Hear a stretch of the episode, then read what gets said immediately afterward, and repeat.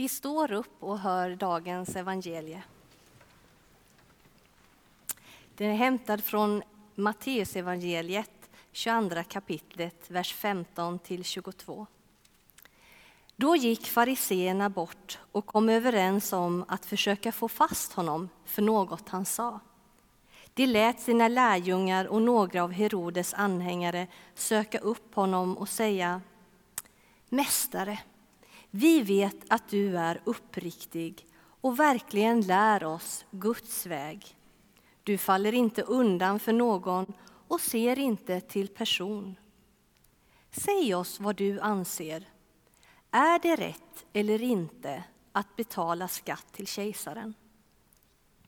Jesus märkte deras onda avsikt och sa Hycklare, varför vill ni sätta mig på prov?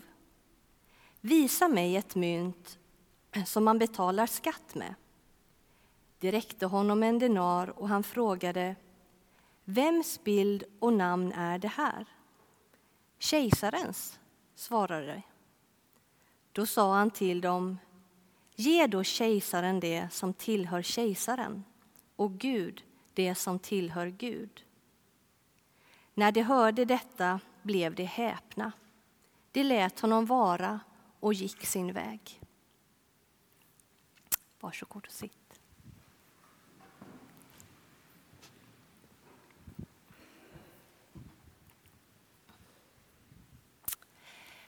Först så skulle jag vilja börja med att tacka för att jag fick komma hit idag. Det känns både spännande och roligt. Samtidigt som det på något underligt vis ändå känns ganska otvunget och eh, ja, bekant på något sätt.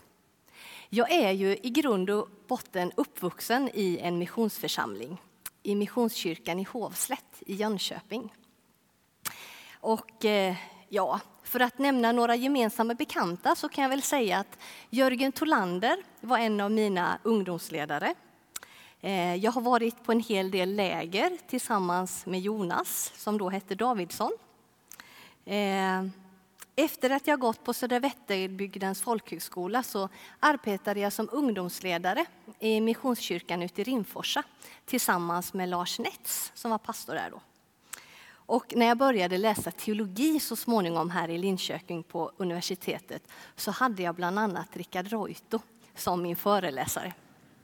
Så ja, vi har en del gemensamma bekanta kan man väl säga. Dessutom så sjöng jag faktiskt i kör i den här kyrkan. Eh, det var jätteroligt och vi satte upp eh, mässan Gloria tillsammans minns jag. Så jag har väldigt många fina minnen från Missionskyrkan eh, eller Ekumeniakyrkan som man numera säger. Om jag skulle berätta lite om mig själv. Under min studieperiod när jag läste teologi här så fann jag mitt livs kärlek och den förde mig upp till norra Sverige. Eh, och där blev jag kvar i Boden i tio år.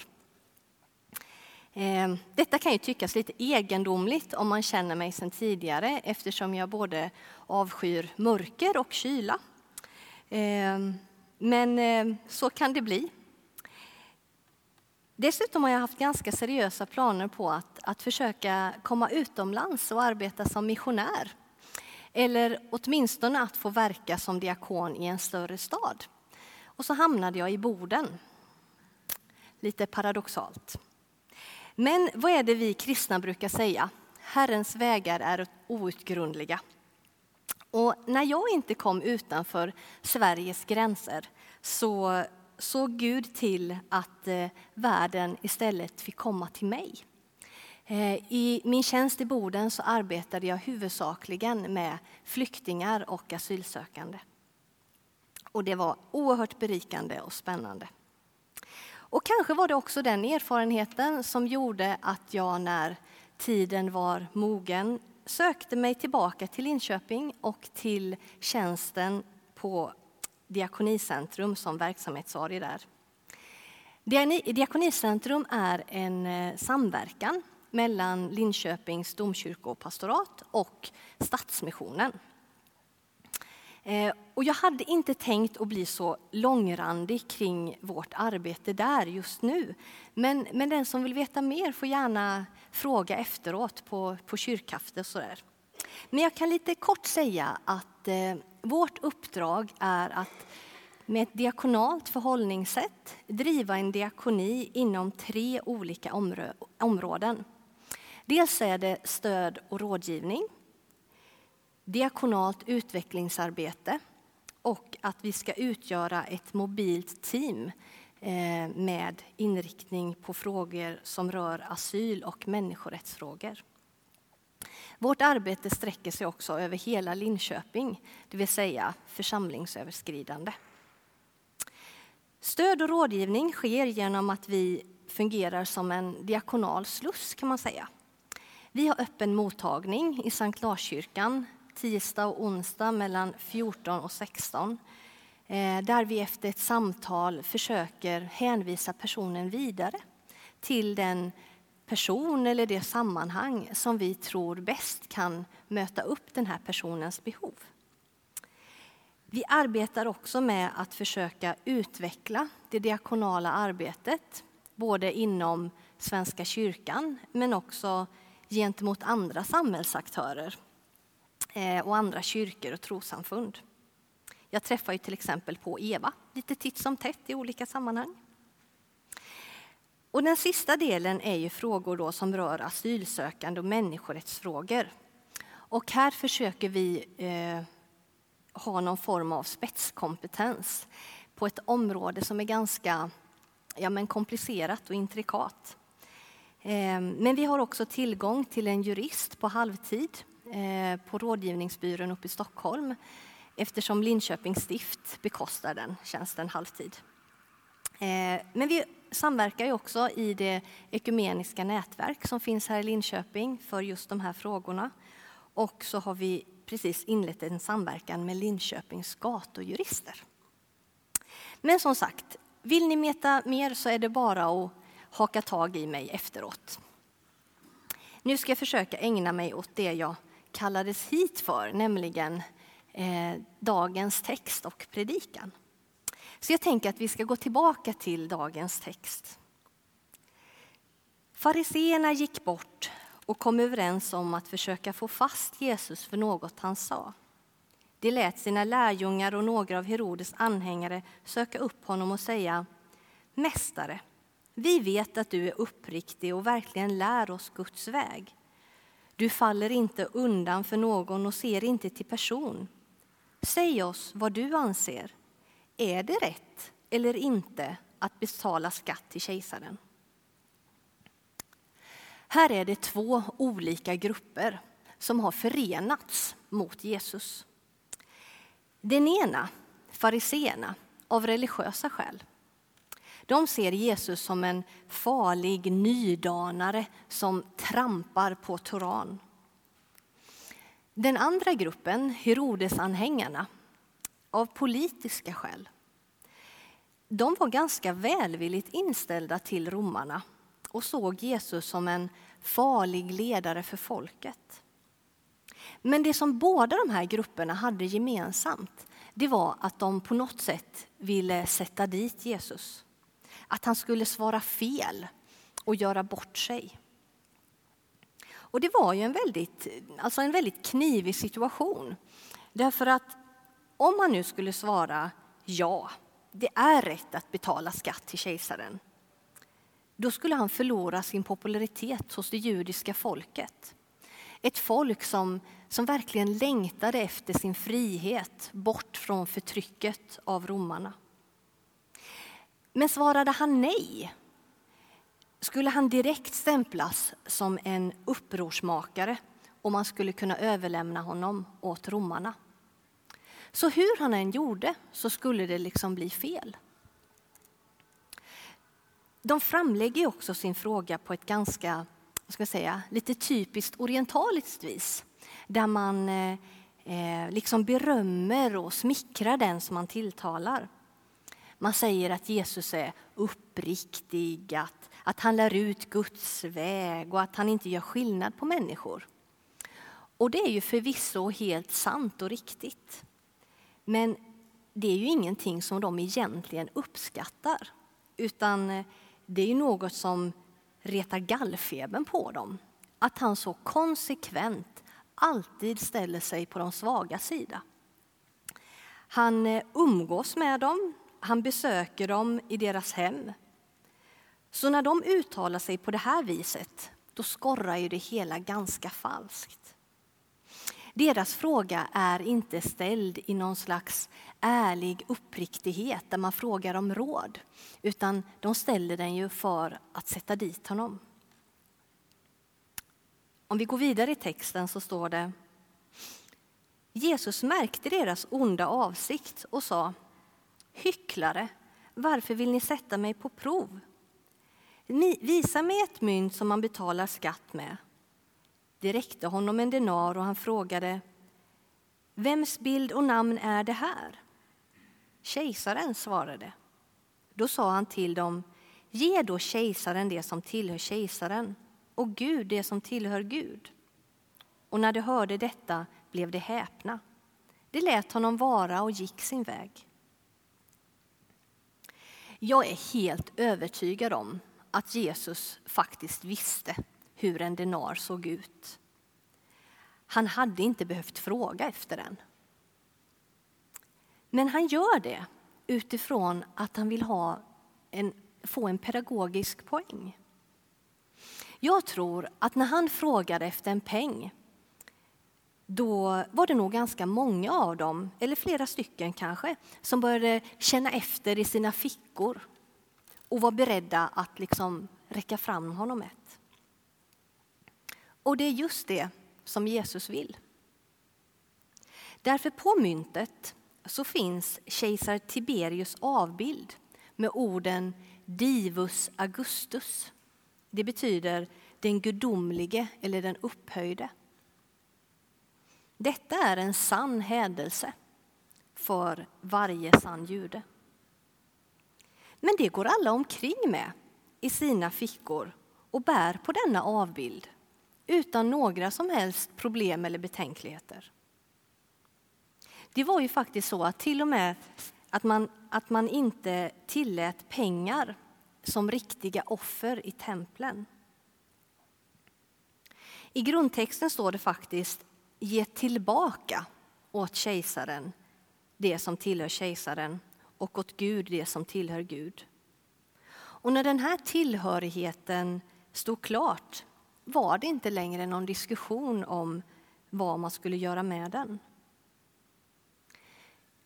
Men frågan är ju då, vad är det som tillhör Gud? Ibland har man i olika teologiska utläggningar använt denna bibeltext för att liksom polarisera Gud och världen. Och så har man rättfärdigat att det ena är av världslig karaktär och det andra är det gudomliga, det andliga.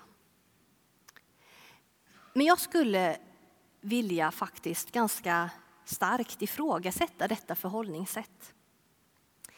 I Luthers tvåregimentslära, som jag skulle vilja påstå har blivit lite missförstått stundtals, så uttrycks det egentligen en, en helhetssyn på tillvaron. Där skapelse, frälsning, kyrka och världen utgör en hel verklighetssyn. Gud handlar med sin värld Dels genom det andliga regementet, det vill säga genom förkunnelsen i olika former av Guds evangelium. Men också dels genom det världsliga regementet, det vill säga genom den makt och de ordningar som gäller i samhället. I den samhällsordning vi har ingår att betala till exempel skatt, att vara en laglydig samhällsmedborgare att genom de lagar och förordningar vi har vara och finnas, finnas och vara en god medmänniska. Men det är inte enbart en världslig företeelse. Som jag ser det så finns det ingen motsättning till det gudomliga. Jag skulle vilja ge ett exempel, väldigt konkret hämtat från mitt eget liv. Jag är ju diakon och jag har avlagt mina vigningslöften inför Gud och hans församling som kommer gälla mig ända tills jag dör. Jag är också gift med en man som är officer som arbetar för Sveriges försvarsmakt. Och här skulle vi ju bokstavligt kunna tala om att vara anställd av två regementen. Eh, när vi bodde i Boden så fick min dotter när hon var sex år gammal en fråga. Vad, vad gör dina föräldrar? Vad arbetar de med? Och då svarade hon faktiskt väldigt klokt. Min pappa jobbar för att det inte ska bli krig hos människor. Och min mamma jobbar med människor som redan fått krig. Och för mig är detta en klockren bild av att de två regementena egentligen är ett uttryck för en helhet. Sedan vet ju både ni och jag att det finns ett otal exempel, tyvärr, där antingen den ena eller den andra delen missbrukat sin makt eller sin roll. Där makthavare förtrycker sina medborgare eller där kyrkan med sin förkunnelse stängt dörren för människor till Gud. Men vad kan kyrkan eller den enskilda människan förväntas ta för samhällsansvar idag? Ja, det beror naturligtvis på förutsättningarna.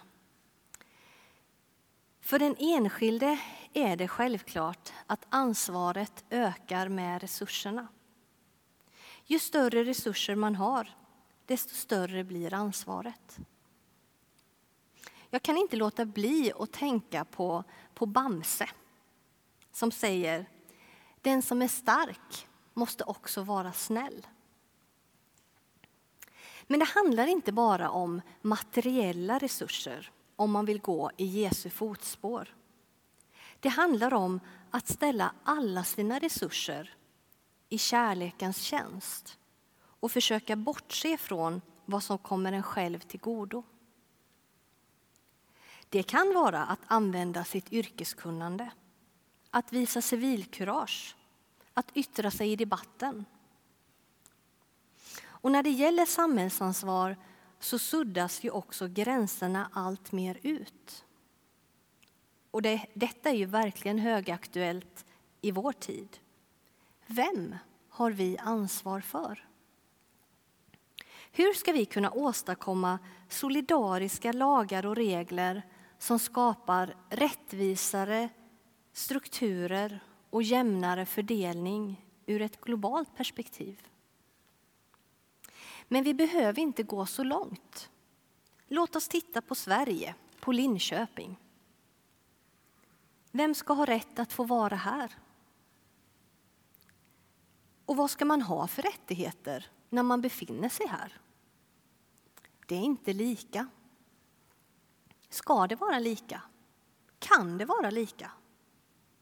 Hur höjer vi våra röster och kyrkans för att påtala de orättvisor vi ser i samhället idag? Hur kan kyrkan vara en röst i politiken, precis som Jesus, utan att för den skull vara partipolitisk? Ibland kan samhällsansvar klinga lite negativt. Det är som att den är tyngd av en massa krav. Och jag tror att det är viktigt att lyfta fram hoppet om framtiden för att vi ska orka ta vårt ansvar. Det finns många goda krafter som vill samverka. Inte minst blev jag påmind om det i torsdags när jag var på det möte som kommunen kallade till kring eh, för ideella organisationer som på något sätt vill vara med och arbeta för flyktingars situation här i Linköping. Hela den där salen på kommunhuset var fylld av människor från olika organisationer som ville bidra. Att ta sitt samhällsansvar kan också innebära, inte allra minst, att dela livet med en medmänniska i stort som smått och att bära sin medmänniska i bön. Ibland kan även viljan att ta sitt samhällsansvar mynna ut i ett vi och dem-tänk. Vi som kan och har och de som det är synd om. Och jag skulle vilja ge exempel på där man faktiskt kan se att bönen är ett sånt, eh, ett sånt ställe som jämnar ut det här, som får balans. Många gånger när jag har arbetat med asylsökande så når man en gräns. När man helt enkelt inte handlingskraftigt kan göra någonting längre. Då har det bara återstått en sak och det är att be. Men det är inte så bara. För i bönen är vi totalt jämställda och jämlikar. I bönen är vi helt lika inför Gud. Ingen har någon fördel framför den andra. Man kan tycka att, vadå be? Det är väl lite lättvindigt att, att eh, frånta sitt ansvar. Att inte göra något. Men jag vill vända på det och säga att när ingenting kvarstår, då tar jag till det enda jag har, bönen. Som jag skulle mig på eh, att försöka svara på min egen fråga. Vad tillhör Gud? Då skulle jag säga allt. Därför att alltihop hör ihop. Man måste vidga perspektiven och se att allting är en helhet. Det finns faktiskt två sidor på samma mynt. Men framför allt är det vi människor som tillhör Gud. Skaparen har präglat sin bild i oss. Vi människor, du och jag, bär på Guds avbild och tillhör den evige. Amen. Låt oss be. Tack Fader för att du skapat oss. För att du finns i allt som är. För att vi får vara i dig och du i oss. Tack för att, du inte finns, att det inte finns några gränser eller begränsningar för dig. Att du är en helhet. Hjälp oss, Herre, att se våra möjligheter att bidra med det vi är och det vi kan för vårt samhälle, för Linköping och Sverige och vår värld. Hjälp oss att komma ut ur våra rädslor som vill hålla oss tillbaka och låsa in oss. Vi ber om mod att våga ta ansvar och att helig Ande ska få inspirera oss. Tack för allt det vi kan, all vår styrka men också för allt det som är skört i oss, det som är bräckligt och lätt går sönder. Hjälp oss att se varandra, att hjälpa varandra men också att våga be om hjälp. Vi lägger allt i dina goda händer. Amen.